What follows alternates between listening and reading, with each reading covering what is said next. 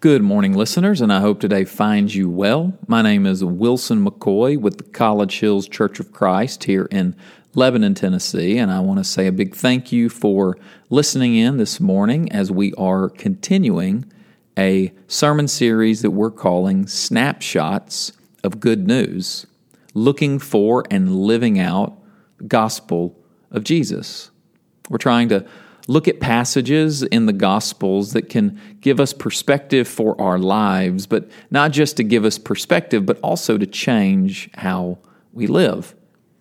I want to jump into our passage here in just a second, but before we read our passage for today, I want to encourage you to check out more about our church at collegehills.org, where you can find out more information about our congregation and our gathering times, our ministries, and ways that you can get connected.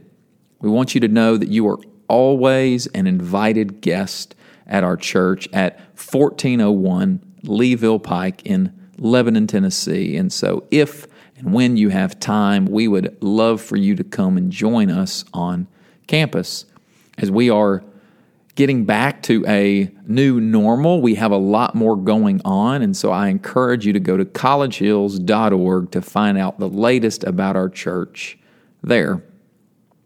Today, as we continue this series, we're going to be in a passage that I think is particularly important in light of our celebration of Easter Sunday last week. And so today, we're going to be looking at a passage in John chapter 11, verses 17 through 27. When Jesus arrived, he found that Lazarus had already been in the tomb four days. Now, Bethany was near Jerusalem, some two miles away, and many of the Jews had come to Mary and Martha to console them about their brother. When Martha heard that Jesus was coming, she went and met him, while Mary stayed at home.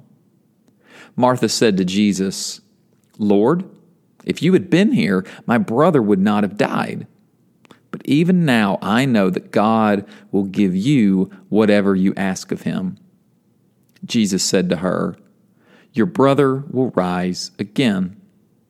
Martha said to him, I know that he will rise again in the resurrection on the last day. Jesus said to her, I am the resurrection and the life. Those who believe in me, even though they die, will live, and everyone who lives and believes in me will never die. Do you believe this? She said to him, Yes, Lord. I believe that you are the Messiah, the Son of God, the one coming into the world. Let's pray. Dear God, thank you so much for today. Thank you so much for these words of life that we approach. And as we engage them, I pray that you would give me the gift of preaching and teaching, and that you would give us all the gift of open hearts, that we would hear your voice and we would be transformed by it.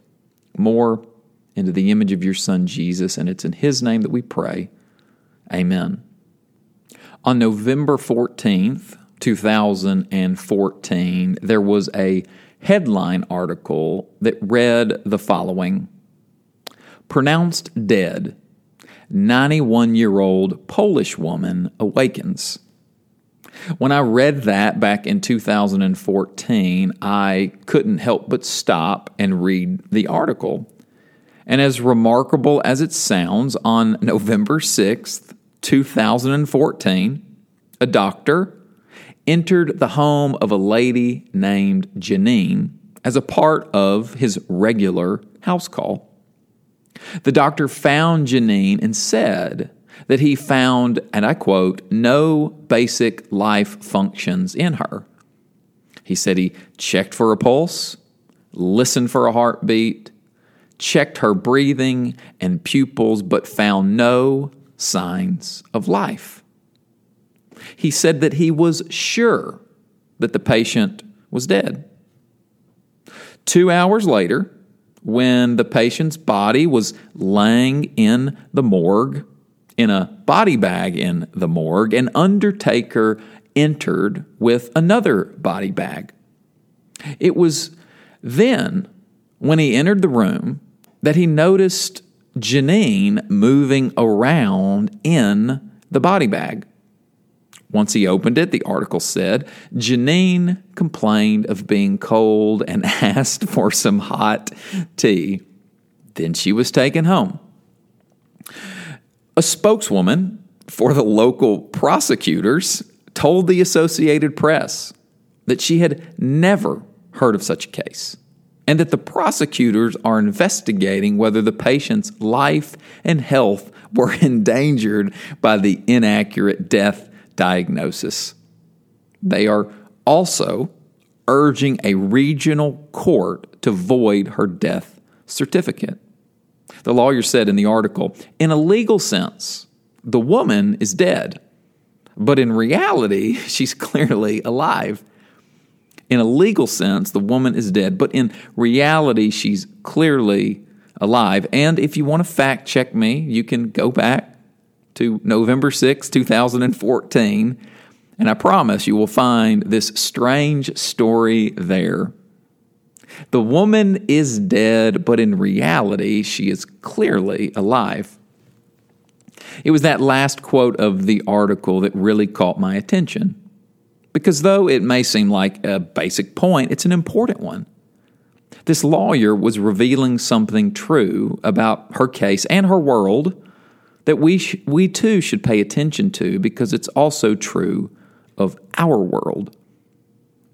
Each and every day, we all walk around with assumptions and definitions about what it means to be dead and what it means to be alive. And depending upon the world in which we are operating, will determine how those definitions play out in our everyday life depending on the world in which we are operating, will determine how those definitions play out in our everyday life. For the lawyer, when she is operating in that legal world, death and life are determined by a legal document, birth certificate or a death certificate. She admits that world exists. But the second half of her quote reveals that other worlds and definitions of life and death are possible. And we all know this to be true, right? Depending on the world we're operating in, determines how we define life and death. And so, if we're in the world of sports and we say something like, well, we just died at the end of that game, or we came to life at the end of that game, then we know what we mean. Life and death mean something specific in that world of sports that's different than the legal world.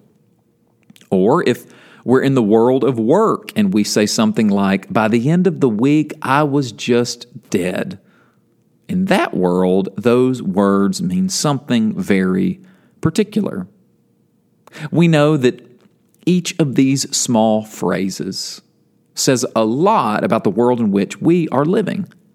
Depending on the world we are operating in, determines how we define death and life.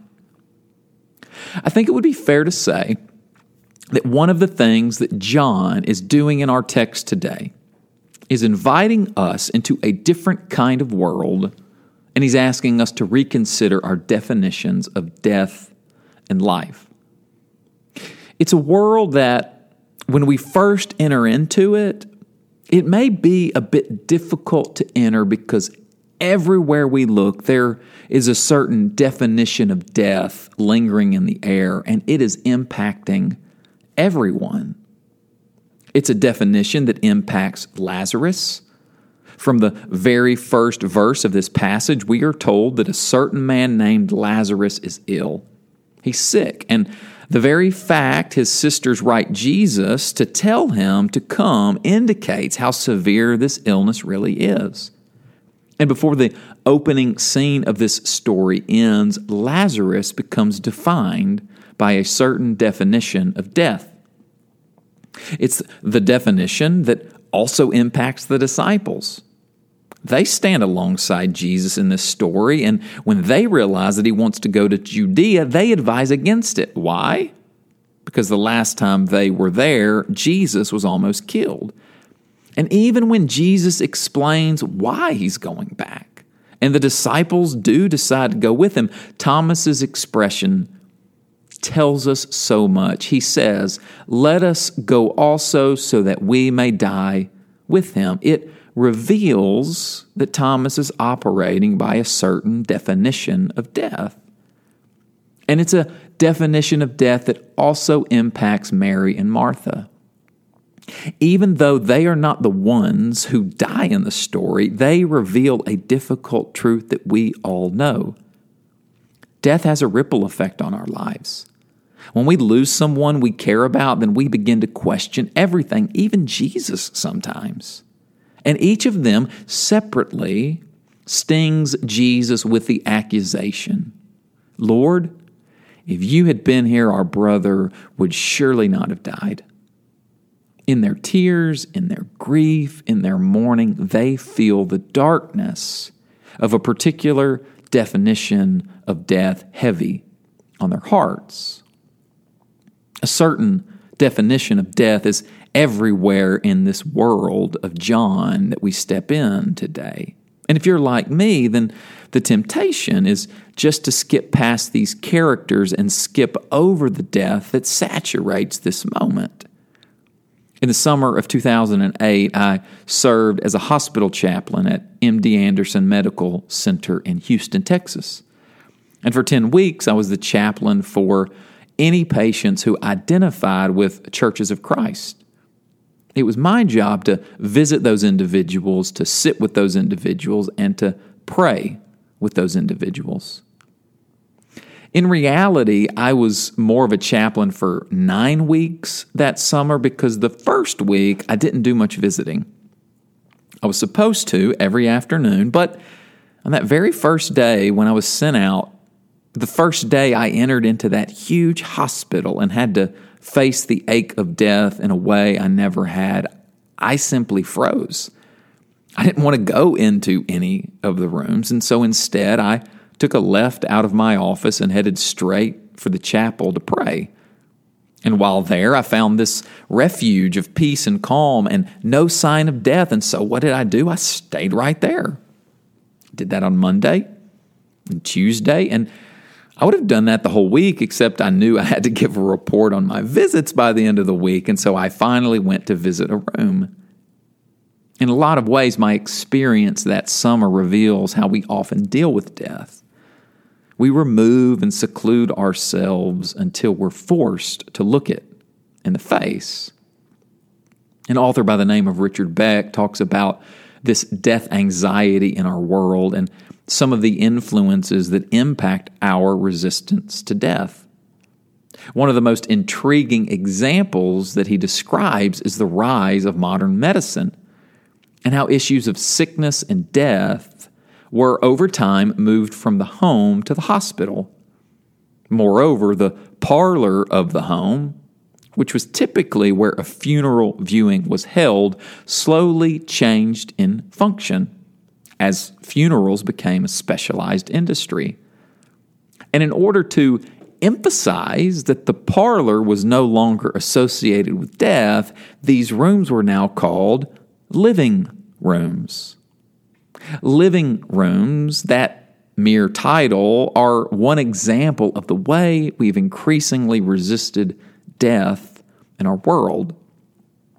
And so, this world John calls us into today as we stand alongside Lazarus, the disciples, Mary, and Martha, it may be difficult for us to enter because there's a certain definition of death operating and it is impacting everyone in the story, including us. But in this world, there's another character, Jesus himself. And he has a very different take on both death and life. He gives a different definition to both. Now, it should be noted that Jesus does not avoid the old definitions of death and life. Jesus engages every single person who is impacted by tragedy of death in this story. To Mary and Martha, Jesus engages both of them in conversation. He doesn't avoid them, he weeps alongside of each of them. He does not gloss over their pain. To the disciples, Jesus engages them in conversation as well. He doesn't avoid them. He engages them even in their misunderstanding of what death means. He doesn't scold them.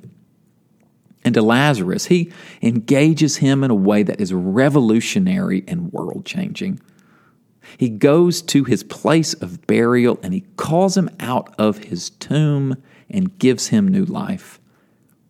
And in that moment, Jesus is not just doing a cool trick or a random miracle, but he is doing something much greater and more massive.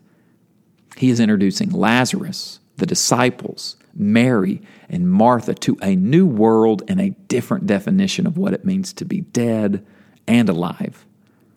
Because for each and every person in the story up to that point, they operated in a world where life and death was simply boiled down to a matter of a pulse. If you had a pulse, you were alive.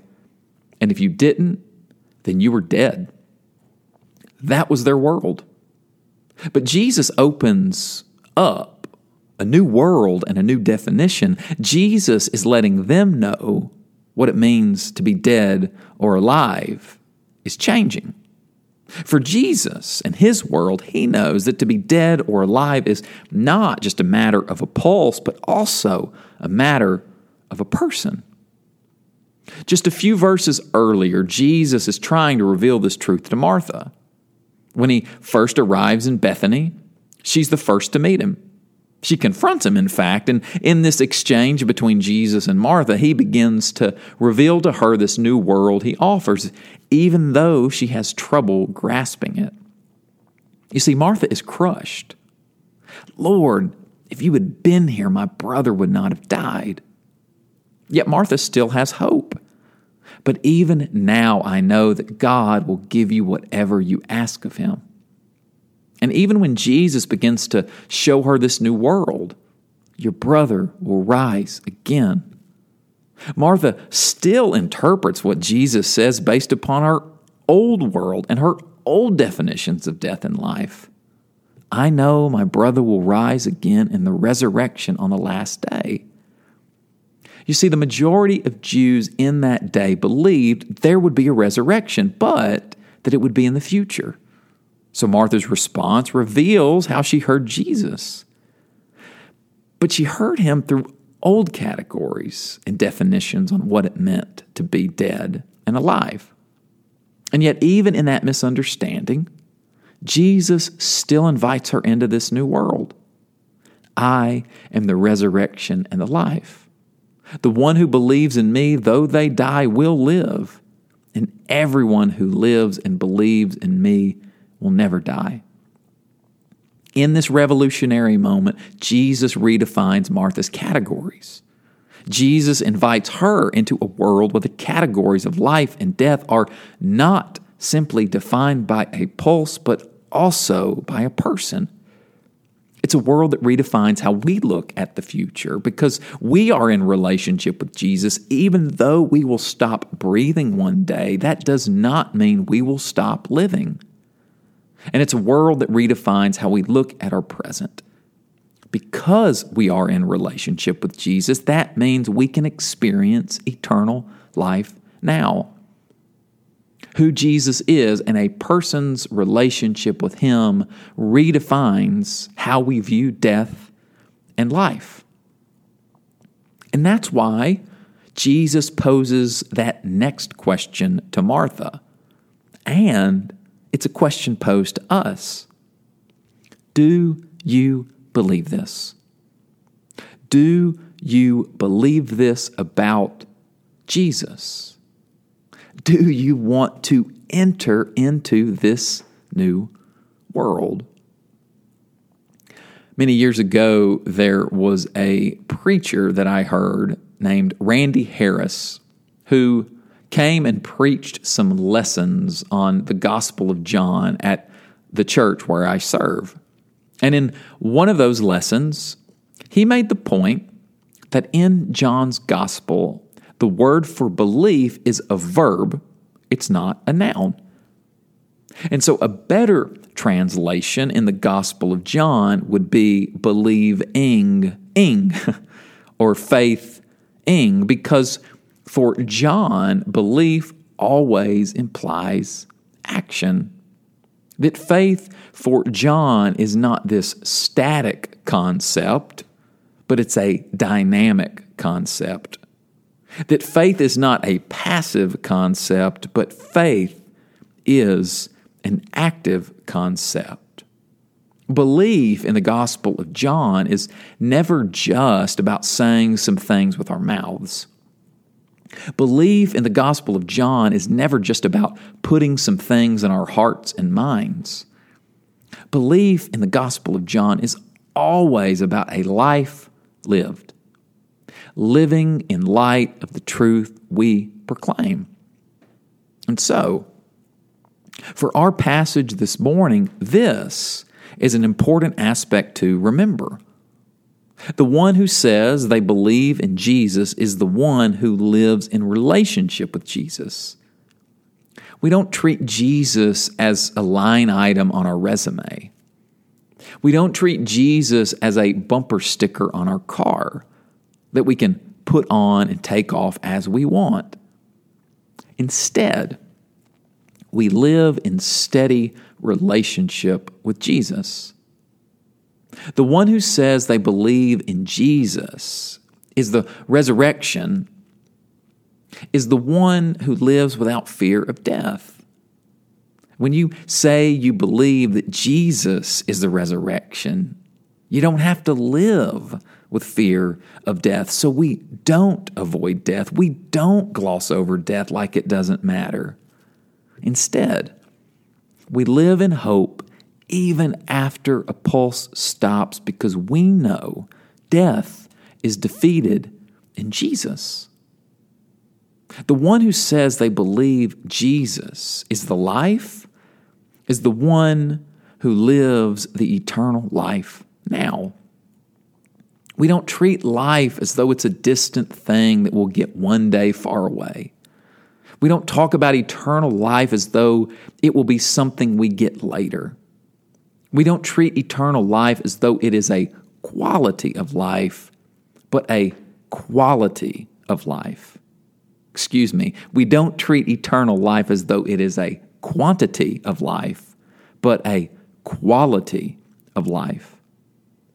We live the eternal life now because we live in relationship with the eternal one now. And this is what Jesus invites us into today into a relationship with Him that not only transforms our future, but also transforms our present. Do you believe this? Do you want to enter this new world? Martha shows us that belief is never an easy process. It can be difficult into trusting this new world of Jesus. Because even though she responds to Jesus in the moment, I believe that you are the Messiah, the Son of God, the one coming into the world. Even though she says it, even though she proclaims it, even though it seems like she is entering into this new world with all of its new definitions for life and death, just a few scenes later, it will be that same Martha who resists the invitation of Jesus. She resists his command to roll the stone away from the tomb of Lazarus because of her fear of the smell of death. Lord, Already there is a stench because he's been here dead four days. In the midst of the one who has the power to redefine her categories of life and death, all she can think about is being in the midst of the smell of death.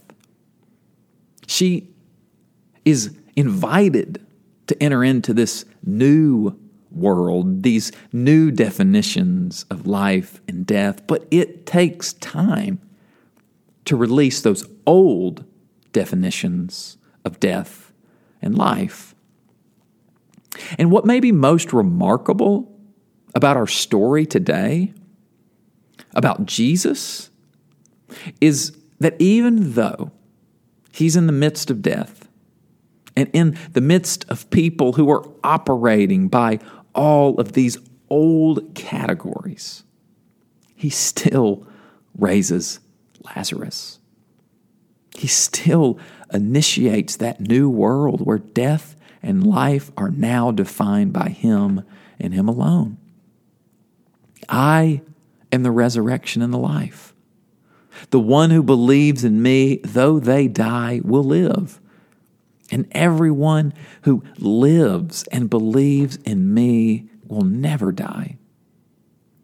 Even though he's in the midst of people struggling to move from an old world with all of its old definitions of what it means to be dead and alive, even though he is inviting them into this new world and they are struggling to move into this new world of faithing in Jesus, of trusting in Jesus, of living according to these new definitions. Jesus doesn't wait for them to have it all together to initiate resurrection. He doesn't wait for them to have it all figured out before he decides to raise Lazarus from the dead. And it will be just a little bit after this where his disciples still won't fully have it all together. And yet, by the power of God, Jesus is still raised from the dead.